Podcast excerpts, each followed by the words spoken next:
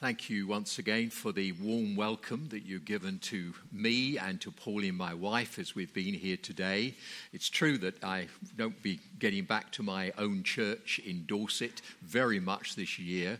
In fact, I'll be here more than I will be there because I am coming back. I can't remember when, but for another couple of Sundays later on in the year at different times. So it will be nice to be able to renew the fellowship with you, and we'll be praying for you during that time as well. I know that when you're in an interregnum type of area and period, when you're, you're waiting for just the right person, you don't want to appoint in haste and repent at leisure.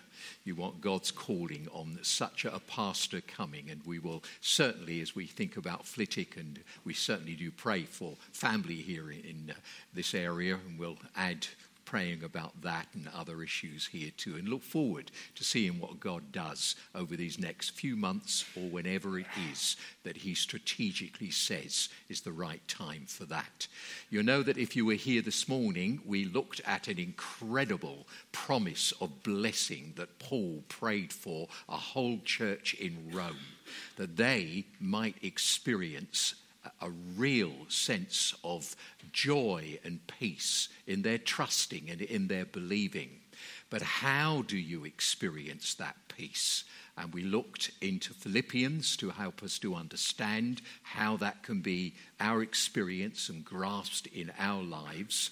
And this evening, we're turning again to Philippians to explore how that great promise can be fulfilled, that we will know a joy. Let me read just a few verses from Philippians 1.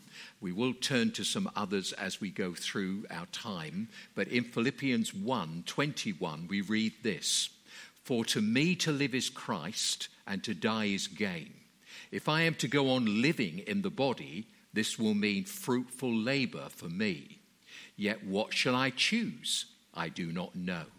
I am torn between the two. I desire to depart and be with Christ, which is better by far, but it is more necessary for you that I remain in the body. Convinced of this, I know that I will remain and I will continue with all of you for your progress and joy in the faith, so that through my being with you again, your joy in Christ Jesus will overflow on account of me. I have now been involved in Christian ministry in what some people call full time service for 51 years. Now, I know you're looking at me and thinking, surely he can't be that old. And you smile because you're looking at me and thinking he must be that old.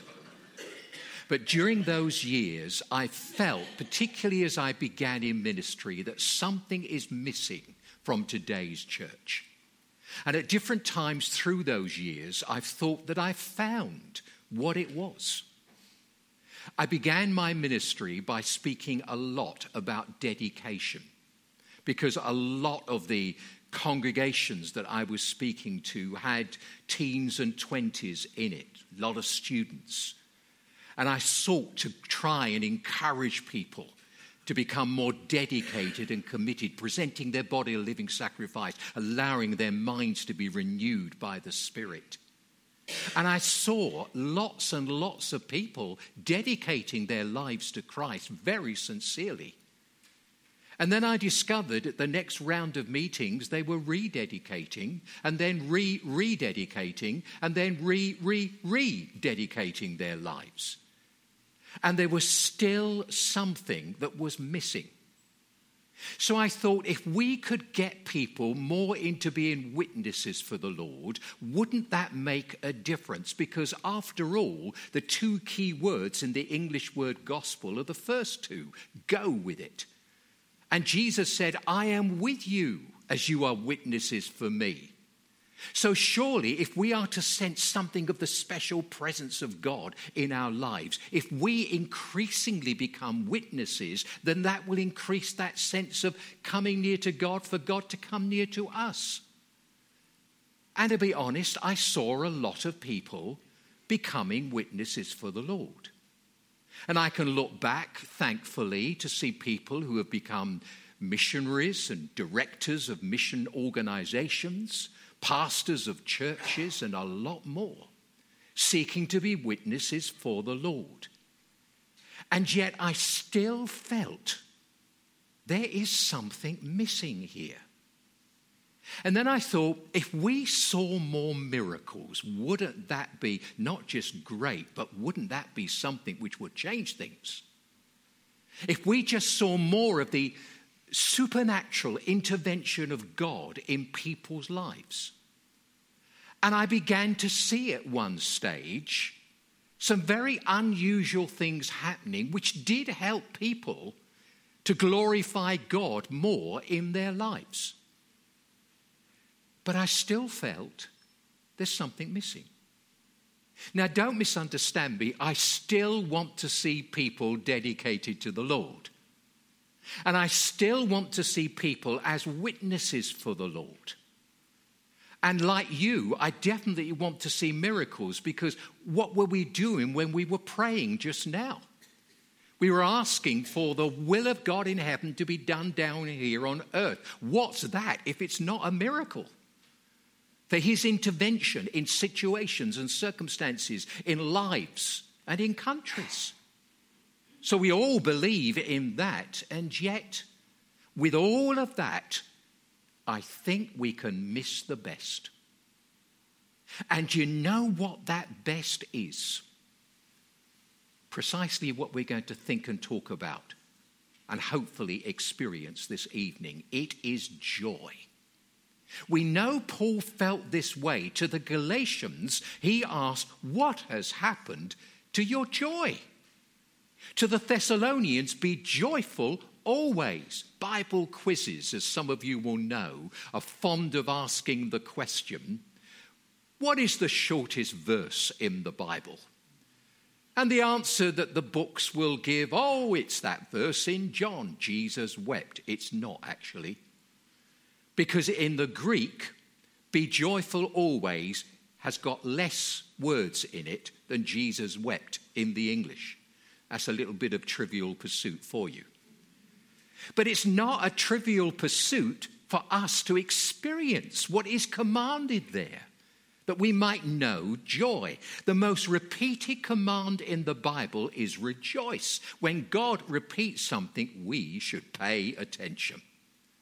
Ask a pastor, why are you in ministry? And you will get different replies.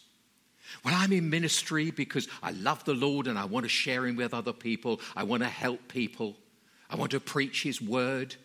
I want to glorify Him. I feel called to it all. The best answer I think I have ever come across was given by a great thinker, theologian, and man used in spiritual awakening in America centuries ago. His name was Jonathan Edwards. And he said, to help people to be happy in God. Ministry will be a duty, and at times it will become overwhelming and exhaust us if there is not a delight that we have and that we are sharing with other people. In Philippians, the word joy comes six times, rejoice eight times. Share a house with someone with a cold, and we know what is likely to happen. We are going to get that cold. Now, joy is an attribute of God. So, surely, if we are sharing our lives with Him and deepening our lives with Him, we're going to catch joy. And Paul makes a statement about joy when he writes to the Corinthian church, which I think is utterly incredible sorrowful, yet always rejoicing. The world finds joy in wealth, popularity, and ease, but in sorrow, Jesus was a man of sorrows, acquainted with grief, and yet we also know he was a man of humor. Becoming a Christian, we become happier and sadder at the same time. We become a more extreme person. Like a new Christian said to me, he said, You know, since I've given my life to Christ, And since he's received me, I don't think I have laughed so freely, but I don't think I have cried more either. You see, there is joy, but there are also tears. And why? Because we become more sensitive. And Jesus' life was marked by joy, but it's not always the case with us. The impression we may give to people is that our rich uncle died and left his vast inheritance to his pet cat. The big question is how do we experience joy? And to the Corinthians, Paul says that he and his co workers worked for their joy. So, do you see what that's saying? It is a job of work. We are not going to be able to experience that joy in our lives and throwing through our lives unless we are willing to get employment in the work of creating and releasing and allowing that joy through our lives. And the action steps don't create our joy, they release it. You see, since Pentecost, where does Jesus live? Inside us, right there, full of joy so the fullness of his joy is there. It's a matter of knowing how to reckon upon that.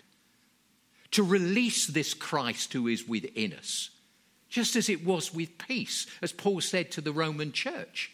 You set your mind on the Lord, and there is life and peace. And the same thing is true when it comes to this joy. The fruit of the Spirit is joy. So again, we're talking about something which is supernatural joy, just as it was supernatural peace. And the question we have to ask is this What are the steps that we need to take so that we can release the joy that is in us in having Christ in us?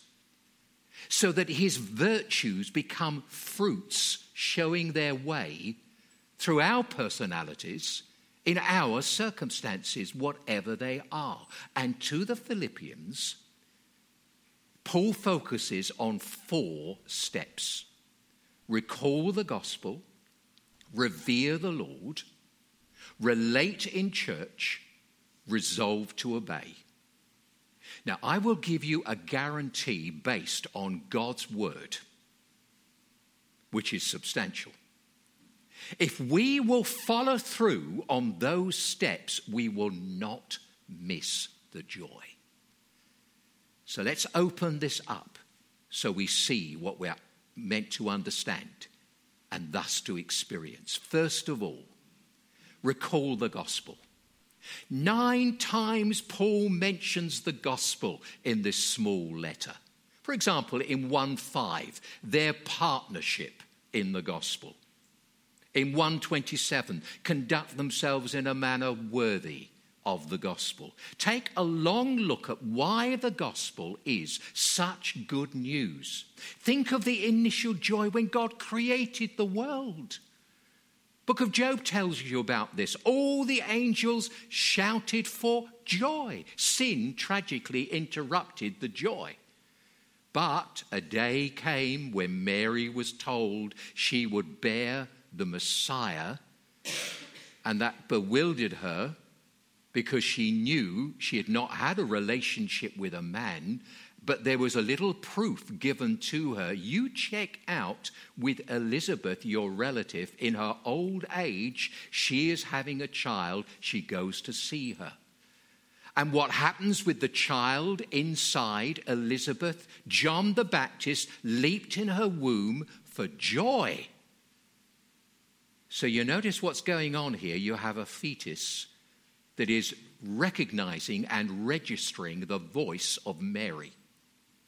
And the Spirit of God, through that fetus, acknowledging that Mary is there.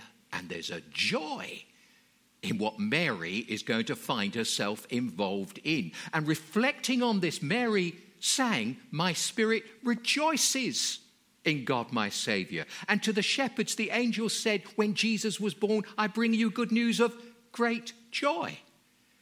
And then comes the darkness of Calvary Why? The night before Christ's death, he had the Passover with his special friends.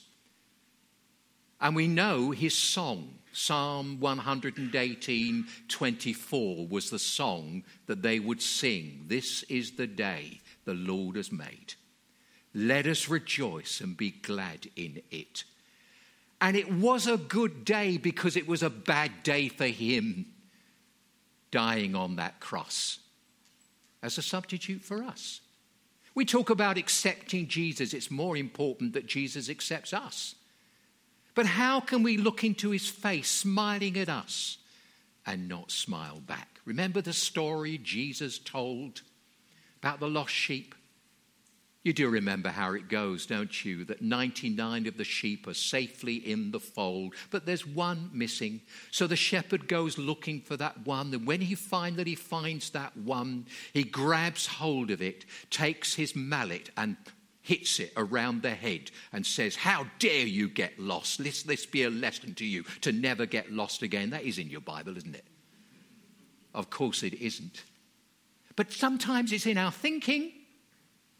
That that's how God is going to deal with us. And we bring ourselves into a condemnation which has been dealt with because of the gospel and because of the cross. Do we feel unworthy?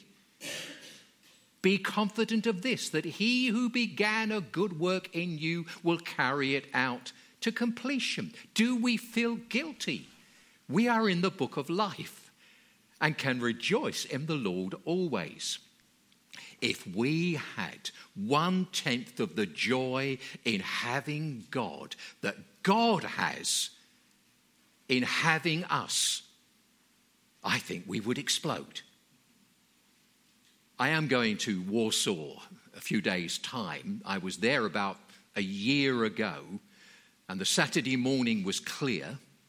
So Pauline and I, with one or two others, went to the National Art Gallery there in Warsaw. We strolled around various places, and there were some huge works of art.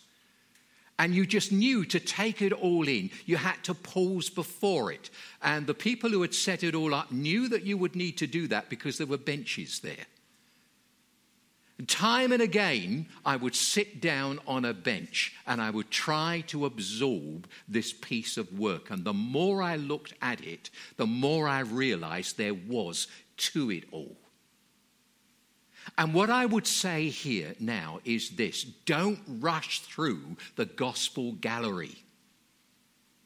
Spend time reflecting regularly on what the gospel is all about. To understand it, to let it grip you, to let it become part of you. Paul knows there is a danger that we can get away from that, which is why three times in the New Testament he gives his story. As if if I could become a Christian and I could receive the gospel, surely anybody could. Because I was thoroughly religious, as he says in chapter 3. In fact, not just that. Think about my own status and all that I've achieved and all that I am, and yet I have to throw all of that away. And willingly, when I realize I am given the status of being right with God, even though I haven't got the state, because of the gospel. And Paul expands on what he means when he writes to the Galatians we are justified by faith in Christ. To let the joy of the gospel go deep, we must grasp what it means to be justified. When we justify something, facts don't change, but our attitude to those facts do change. parent, for example, says to their child at school. Now, you want to walk home on your own, and that's okay now, but you are to be home by four in the afternoon. No detours in the park to kick a ball. You are to be home by four in the afternoon. By five, the child walks in. And the parents have been frantic and saying, We told you. Where have you been? And then the child says, The school fire alarm went off. And we were all herded into a remote part of the school playing field, and we weren't released until everything was cleared up. Now, get this nothing has changed. That child was meant to be home at four, but is now home at five. But what has changed is the attitude of the parent. Because it's been justified. Do you get that? Justification doesn't change what has happened, but it changes the view of what has happened. And this is the heart of the gospel. Through Jesus Christ, our record isn't changed, but God's view is changed. We still have sinned, but He declared us as accepted. Let's hear this. My God will meet all your needs according to his glorious riches in Christ Jesus, not out of his riches, but according to them. If a millionaire is to give you out of his riches, he could give you five pence. But according to his riches, doesn't it have to be a lot more than that? People want joy without affirming the gospel, will not get it. So mark it down. There is a job of work that we all need to do. And that is to focus and refocus and then re refocus upon this gospel. But you can't stop there. There's a second step to release this joy revere the Lord.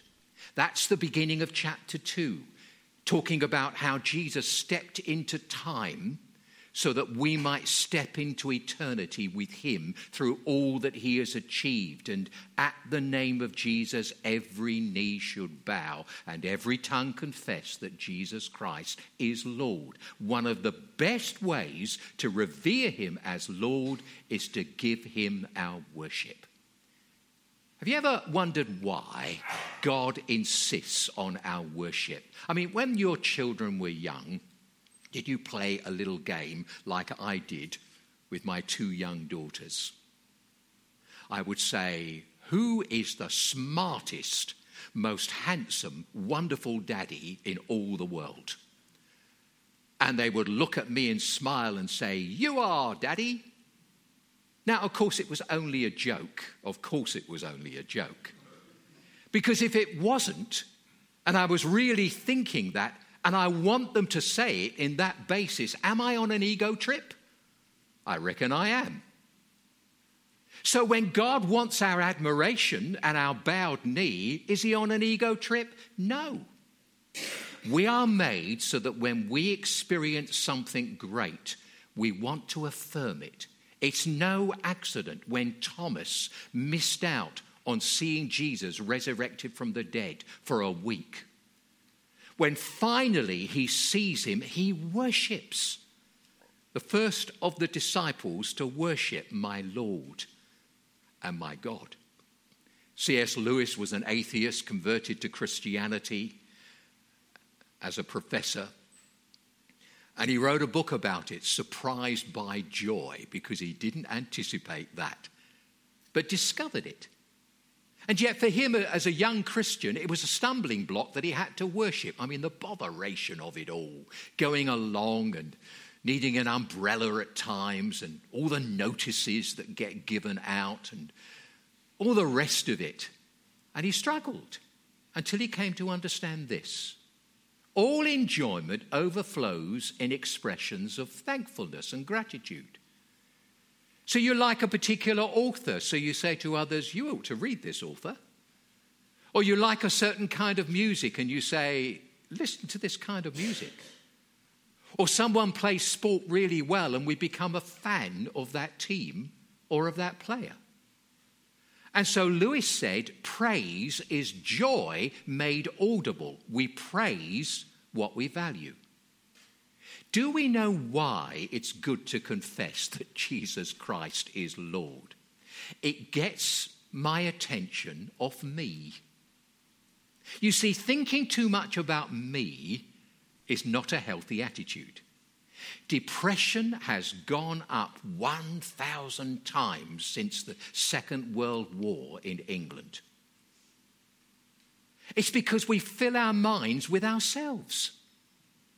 Worship in a church when we're confessing and bowing the knee to Jesus as our Lord even at times making it a sacrifice of praise, as the New Testament says, that's getting my attention off of me. But I have a grumbler in me. I have what Paul calls, to use his word in this letter, a gongoosman, a grumbler. I love getting my tongue round that Greek word, but I don't like my tongue spelling it out.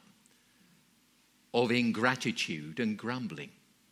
And when I worship, problems lose their power. Our world is different because God is in charge, and we start to sense that all the more, be getting our focus away from ourselves, and therefore getting a more realistic view of this world and where it's going. Sometimes people will say to me, I don't get anything out of the worship. And one of my questions is, do you put anything into it? Stop looking at others and become preoccupied with Christ. Joy is our present possession when Christ is our constant obsession. And Paul said, Rejoice in the Lord always. I will say it again rejoice. Double command. So I'm sinning doubly if I'm not rejoicing right now. But don't misunderstand, at a funeral, when someone says, Oh, you mustn't cry because of Philippians 4 4, I'm uncomfortable when Christians try to prove their maturity by what we used to call in this country the stiff upper lip and not being honest about the situation. But the other extreme is own your anger. There's no denial in that approach, but there's also no hope. Philippians 4 4 decries both approaches because it wants us to get a bigger perspective. Philippians 1 gives the context for talking about joy and commanding it. This man is in prison, he doesn't know about his future. But he knows that people are taking advantage of the fact that he is not free to think, well, he's out of the way now. I can have a preaching ministry instead of him. I can get a name and a reputation. At least they were preaching the gospel, and he's able to say, what does it matter? The important thing is that in every way, whether from false motives or true, Christ is preached, and because of this, I rejoice. He didn't gloss over the wrongness. That wasn't a good attitude that they had. But he got it into the bigger perspective. Paul uses two tiny Greek words, tisgar, which in our way of talking is no big deal. Tisgar. So what? What does it matter? Maybe tomorrow morning when you wake up and you go to work and the battery on your car's flat, you say to yourself, Tisgar, no big deal. When something goes wrong in what you're doing, Tisgar, what big deal is this when you get the eternal perspective on it all? In 217, Paul provides another illustration. Even if I am being poured out like a drink offering on the sacrifice and service coming from your faith, I am glad and rejoice with all of you. So you should be glad and rejoice with me. Paul didn't deny reality, but he didn't drown in self pity. Benjamin Weir came to understand that 16 months as a hostage in Beirut, not seeing the light of day, not allowed to read anything, unsure as to whether he would have the next day. He wrote about that experience later. One of the things he said was this I began to realize there were two different ways to regard the passage of time. One was to regret each day as freedom lost, 24 hours of my life spent without profit. This was true. Went on to say, I missed deeply my wife and family. But I realized that surviving required a different approach. So each day he would reflect and recite to himself as many of the Psalms that he knew. And he would even invent and create new Psalms. He would go through Old Testament people, going through their story, seeing himself, understanding how he would react and act in this situation or that. He went through Jesus' life and he traced where he went remembering places that he had been at where Jesus had been before him. He noted the many of Paul's obstacles that he had and how he handled those objects. He filled his time reflecting upon those. And then he said, I returned again and again to Romans 8:28. In everything God works for good with those who love him, who are called according to his purposes. This assurance was the foundation for my grip on sanity and hope. He discovered Paul's formula be saddened by disappointment, but focus on the praiseworthy. Find in every situation, no matter how distressing something is, that which you can praise God for. Every tongue will confess him as Lord one day, which, by the way, will include Muhammad's. And by the way, will include Buddha's. Every tongue will confess him as Lord, not as Savior, but as Lord.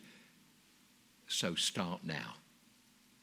We can't control our circumstances, but we can control our outlook. There's a reflection which leads to resentment or rejoicing. Paul intentionally chose the latter so they could chain his feet, but they couldn't chain his mind. And we go through a lot in life we would never choose. That nothing we go through can keep us from choosing joy. Focus on the gospel, the good news of what has been achieved for us because Jesus stepped into time to be our Savior. But also on our Lord and confess Him as Lord. And one of the great ways we can do that is to engage in worship toward Him. Nothing can be compared to the surpassing greatness of knowing Christ Jesus, my Lord. And when we've got that down, we're ready for the next step. Okay, here it is relate in church. There were relationships in this church, the body of God's people, which were not how they should be. That's going to take away the joy. Of course it will. We know that. I mean, hands have been known to punch teeth, and teeth have been known to bite hands. But when you've got it on the same body, you have got problems. And this was happening in this church, particularly with a couple of ladies who were quite key in the church Euodia and Syntyche. I love the way somebody has punned on this odious and Soon-touchy. It's exactly what they were. They'd come and they'd worship the Lord, but they'd not talk to one another. Paul must have had great faith in somebody to say, Look, come alongside them to get them to agree in the Lord. Let them disagree about lots of other things, but at least there are some things they should be able to agree in the Lord about. A vicar was having relational problems in his church. And on his way home from a church members' meeting, he was so frustrated, he kicked a can, a drink can, in the gutter. And a genie came out. It's one of those stories, you know. And the genie said, Thank you for releasing me after all of these years. I can give you one wish because I'm only a junior genie. So, what one wish would you like? And as the, you understand, story goes, he said, My wish is that you will end all war everywhere in the world. And the genie said, Look, I did tell you I am just a junior. That is a massive thing to actually do. Can you not bring it down a bit for me? Well, could you end the fighting in my church? And there was a pause, and then the genie said, Could we go back to your first wish? Let's get real. Our unity is not based on perfect agreement. Wherever you have a group of people always perfectly in agreement, you have a cult. Agreement is a choice. We can have an opinion, and that opinion can differ from somebody else's opinion. The only problem is when we become opinionated about our opinions. And when we become opinionated, we're more concerned about our grasp of truth than the truth we've got a grasp of. We can never have harmony without humility. And what breaks harmony is doing things, as Paul says, from selfish ambition or vain conceit. That wasn't the attitude of Jesus, and it doesn't have to be our attitude. The church had a relationship with Paul as well. And he wanted there to be an ongoing joy in that relationship. Epaphroditus has been sent because they knew he had problems. But then, in being sent to look after the needs of Paul, Epaphroditus ended up problems and he was close to death. So Paul said, I don't want that as a sorrow. I'd like you to go home. But he can't just send him home. He's been sent by the church. So he needs to say, Look, here's a covering letter. I want them to realize I'm sending you home for your good, but you've been great and good for me concerned about relationships. In chapter 4:10 Paul rejoices greatly that they had that concern. So now what is he doing? He's wanting to update them on what has been happening. Sometimes we miss joy because we're our own worst enemies. How are you? Fine. But our heart is breaking. I know we can't share with everybody because we can't trust everybody. But there should be some significant others that we can so that we bear those burdens together. We need to give people the opportunity to help us. It's okay to have a burden. How can someone help carry the burden if you haven't got a burden in the first place? And it's a win win situation. There is a joy in helping them as well as a joy in them being helped because the relationships in the body are just how they should be. And remember, Jesus had close friends he could share with. He wasn't a loner. Remember, for the joy set before him, he endured the cross. What is Jesus' joy? Why was Jesus on earth? Isaiah gives you the answer. He was the suffering servant. What was the result of his suffering? What is the only thing Jesus did not have in heaven before he stepped on planet Earth? Us. The only thing he didn't have was us.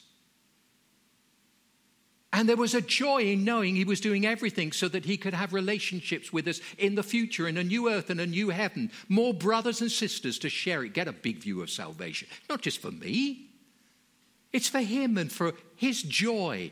There, even on the cross, in that suffering, was that anticipation of what would be. Joy in knowing one another as we relate to one another. Maybe that's an area we need to work at as well. And there's just one more area and step which will release that joy. Resolve to obey. There is joy in obedience. Paul knows the Philippians have always obeyed, so he adds, continue to work out your salvation with fear and trembling. Not work for your salvation. Notice that? Work it out. If I was to say to you, you're going to have to work out your own problem, it assumes you've got one in the first place. So to work out your salvation assumes you've got it in the first place. It's a gift of grace from our Lord. But what's internal needs to come out, needs working on to come out through our trust and our obedience in what He is saying to us. The inner devotion needs the outer commotion of activity in partnering together with Him in all that He is about. We needn't fear losing our salvation. That's everlasting. It's everlasting life. God gives me 10 years' life, I can't live nine. God gives me everlasting life, I can't live less.